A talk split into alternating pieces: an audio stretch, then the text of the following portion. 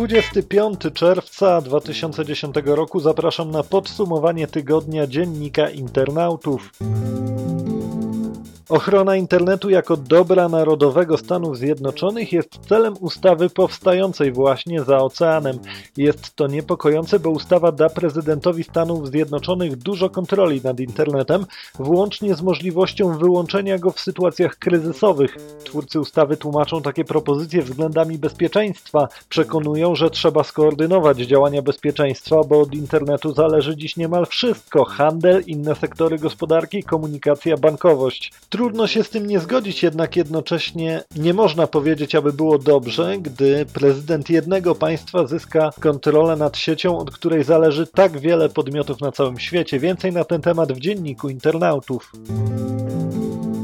W tym tygodniu w dzienniku internautów znów pisaliśmy o międzynarodowym porozumieniu antypirackim ACTA. Wzbudza ono wiele obaw. Do tej pory mówiono, że może wprowadzić drakońskie prawo w imię ochrony praw autorskich. Teraz obawy te potwierdzili eksperci, którzy dyskutowali o tym na spotkaniu zorganizowanym przez Washington College of Law. Specjaliści od prawa mówią jasno, ACTA zagraża naszym prawom podstawowym, może doprowadzić do rozwiązań takich jak odcinanie od sieci, wpłynie na wzmożenie przeszukań na granicach i jest niezgodne zgodne z dotychczasowymi porozumieniami w sprawie własności intelektualnej, takimi jak TRIPS. To wszystko przeczy temu, co mówią o negocjacjach sami twórcy porozumienia. Wystarczył prosty program komputerowy, by urzędnicy pracujący w referacie do spraw handlu internetowego przy Izbie Skarbowej w Bydgoszczy stali się prawdziwym postrachem internetowej szarej strefy. Urzędnicy skarbówki nie chcą zdradzać szczegółów, jednak eksperci uważają, że program jest oparty na prostym algorytmie, który wyłapuje najbardziej aktywnych e-handlarzy.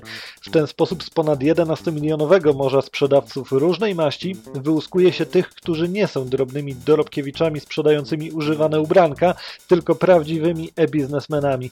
Metoda jest bardzo skuteczna. Po skontrolowaniu wytypowanych 600 podatników okazało się, że blisko 550 nie płaciło podatków. Ich roczne obroty wynosiły aż 250 milionów złotych. Nasza klasa zmieniła regulamin, czym rozzłościła niektórych użytkowników. W regulaminie bowiem znajdują się zapisy o zgodzie na wykorzystywanie zdjęcia, wizerunku i danych użytkownika. Czytając regulamin można dojść do wniosku, że NK może zrobić z naszym wizerunkiem co tylko zechce. Przedstawiciele serwisu społecznościowego na łamach dziennika internautów tłumaczyli, że obawy nie są uzasadnione i regulamin dotyczy tylko przetwarzania danych w ramach świadczonych usług. Nieco innego zdania jest prawnik Rafał Cisek, który uważa, że regulamin ma wiele niedociągnięć. Więcej na ten temat w dzienniku internautów. Koncern medialny Viacom nie zarobi miliarda dolarów na odszkodowaniu od serwisu YouTube. Sąd w Nowym Jorku uznał, że serwis wideo postępował właściwie, usuwając filmy, które Viacom zgłosił do usunięcia. Nic więcej nie musiał robić w sprawie ochrony praw autorskich. Spór Google i Viacom ma długą i barwną historię. W marcu 2007 roku koncern medialny wniósł do sądu pozew, w którym była mowa o masowym łamaniu praw autorskich. Viacom przed sądem dowodził, że twórcy YouTube świadomie budowali popularność serwisu na naruszeniach. Przedstawiciele Google mówili z kolei, że firma reagowała na zgłoszenie Viacomu i usuwała takie filmy. Sąd potwierdził, że taka postawa chroni ją przed odpowiedzialnością iPhone 4 trafił do sklepów w Japonii. Przed sklepem wiodącego japońskiego operatora telefonii komórkowej uformowała się kolejka 320 osób. Wynik niezły, choć nie rekordowy.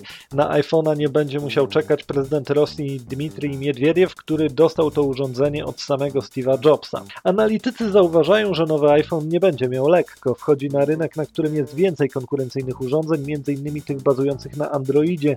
Poza tym nowa wersja iPhone'a jest krytykowana za podatność na uszkodzenia i taką konstrukcję anteny, która pogarsza zasięg, jeśli chwycimy telefon w niewłaściwy sposób. A na koniec prognoza pogody. Według synoptyków czekają nas burzowe wakacje z dużymi wahaniami temperatur, a to niekorzystnie wpływa na nasz sprzęt.